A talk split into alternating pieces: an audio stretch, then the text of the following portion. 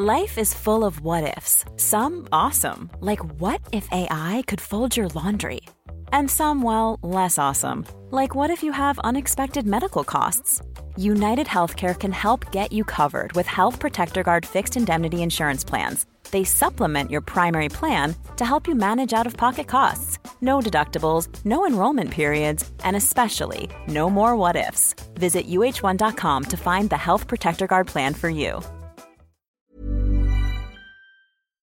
Welcome, friends, to another r slash malicious compliance video. We've got some awesome stories today, and our first one's from background block 2714. Don't feel the need to promote one of us because we have things taken care of? Fine, we'll just stick to doing our job. To provide a bit of the backstory, this happened about four years ago now. Myself and my coworkers, two others, were delivery drivers for a large food service company. The lead driver at the time was let go, leaving just myself and my coworker. Naturally, about a week after he was let go, we started asking our managers when they would be opening up the lead driver position for applications. Their response was simple and expected. Not right now, we have a lot going on as we're moving into the busy season, and we still needed to clean out former employees' crap. Not a big deal, but there was a lot of BS to clean up after the former lead was let go. He'd been stealing from the company, totals were missing, truck was thrashed, and he'd been using the truck's storage facility as his own personal storage unit. We had a lot to deal with. As for the two of us working there, I had about three years on the job experience, and my coworker had almost five years in the role. As far as I was concerned, he should be the one getting the promotion. Longer tenure, wife and kids, just me and my cat at the time, and the promotion was an additional $1.50 an hour. No brainer on my end, but him and I both had a feeling they'd want to put me in that position since the big boss butted heads with him a long time ago, and they didn't see eye to eye, and I tended to be a bit better with the inter office politics. Well, about three months after the lead was let go, things settled down and we brought up the issue again.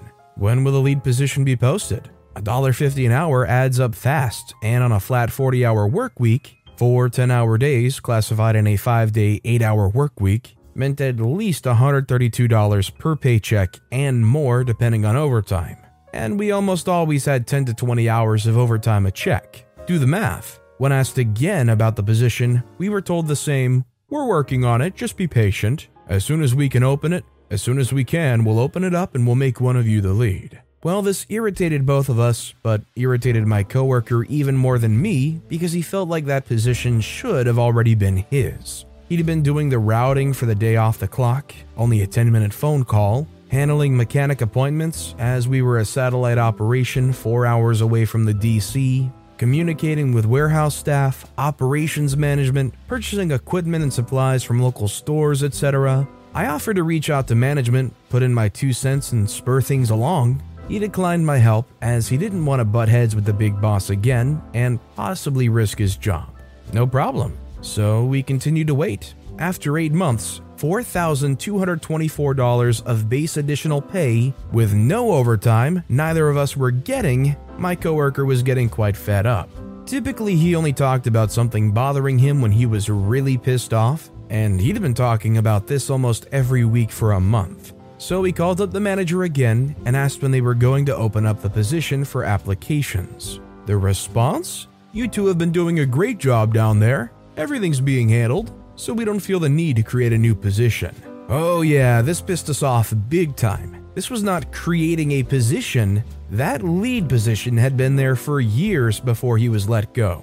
I once again offered my assistance and opinions on how to speed things along, and was declined again. That was until he called me two days later after stewing on it and told me to do what I want. So I did. The next morning, before unloading the trucks, we sat in the office, drank some coffee, and I told him what we were going to do. We were going to do nothing. We were going to field every single phone call, questions, concern, issue, and pass it on off to the big boss. He doesn't think we need a new lead, so we'll just be drivers. So, without providing any notice to the manager or the sales reps, here's a few examples, but y'all get the point. Routing, call Big Boss. Issue with delivery, tell the customer to call the sales rep so they can call Big Boss and he'll call us to have us go back and fix it. Something we normally would just do. Head mechanic calls us to say that we need to schedule a DOT or service. Nope. Call the big boss, tell him he needs to call the local mechanic, or schedule it yourself.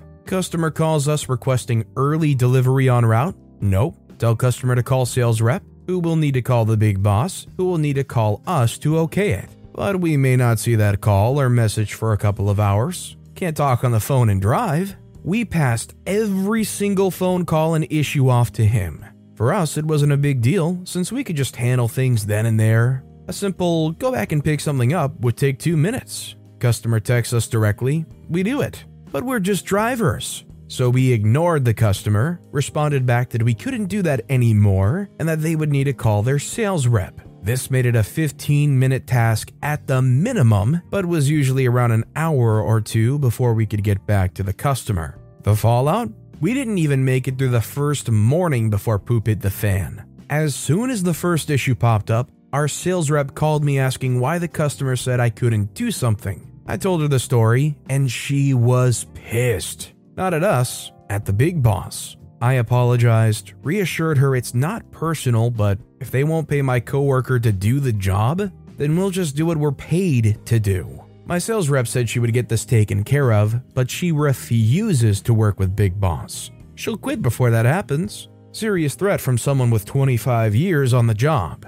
Couple hours later, my coworker and I get a call from the big boss. He apologized, told us he was wrong, and that he would open up the position for us to apply, and asked that we go back to what we were doing. We told him no. Until that position is posted, applicants selected, and one of our pay stubs show the increase in pay, he can continue to handle the phone calls, but thanked him for the apology. We carried on our merry way, and the next day, Big Boss called us, told us the position was listed, asked us each to write up a letter of intent for why we felt like we deserve the position, and they would consider our letters and select one of us. Fantastic! Progress! My coworker pretty much wrote down on his letter that he'd been doing that work for eight months. He has the seniority, contact information, and knowledge, so he felt that he should be considered. I submitted nothing, told my coworker he should have been promoted eight months ago, and sealed the envelope. I, of course, get a phone call the next day from the big boss asking why I didn't submit my letter,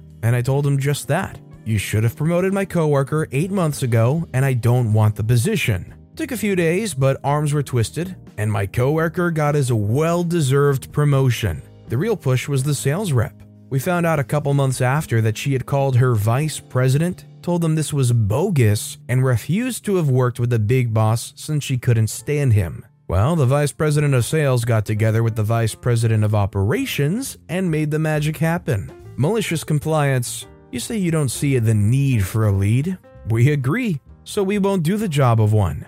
Coworker thanked me for the help, bought me a couple of T-bones, and said he never wants to get on my bad side. Do you guys think that OP was being a little too unselfish here? Not putting their hat in for the chance to further their career, instead just giving that opportunity up to a coworker who admittedly does deserve that promotion, but just tossing away that chance? Or do you think it was the right thing to do? Let me know what you guys think in the comments down below. And by the way, if you're enjoying these stories, make sure to hit those like and subscribe buttons down below so you never miss any of my daily videos. Each video has great stories like this next one from moving to Cincinnati. Our landlord told me, Go ahead, call the city inspector. So I did. This happened in 2018. I just moved to a new apartment. It was a three bedroom first floor apartment and it had a finished basement. It had two bedrooms, a living room, and a kitchen on the first floor. It also had a bedroom with a full bath in the basement and a bar and gaming area.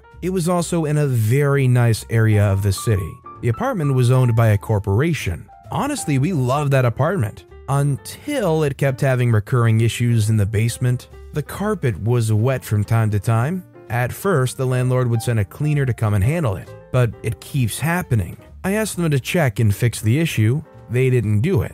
I told them I'll call the city inspector to check the building. They laughed at me and told me, Go ahead, call the city inspector. So I did. I called the city twice until I was finally connected to the right department. And they sent an inspector a week later. The inspector found so many building violations. They told me they'd contact the building owner and would come again.